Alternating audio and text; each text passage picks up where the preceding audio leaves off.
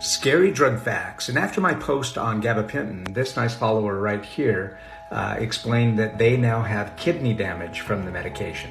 They have asked, what can they do now?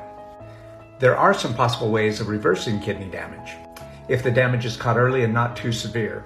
However, there can be other underlying medical conditions like high blood pressure or uh, diabetes. Those issues will need to be addressed as well.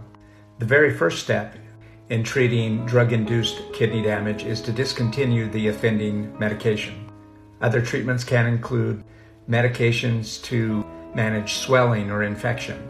Here are some natural ways to improve kidney function proper hydration. Water can help flush out toxins. Balanced nutrition. Avoid processed foods, fast foods. Regular exercise.